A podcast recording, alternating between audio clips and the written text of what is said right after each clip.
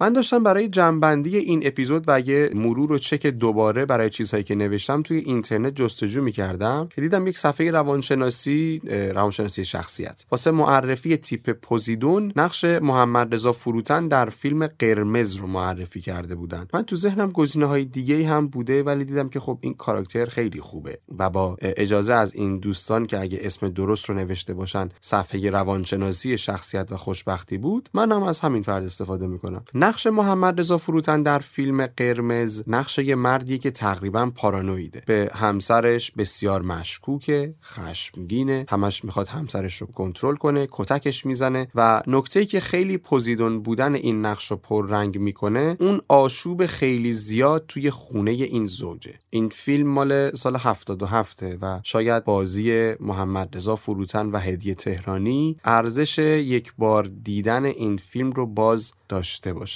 من به نظرم خیلی انتخاب مناسبی بوده انتخاب این نقش برای پوزیدون.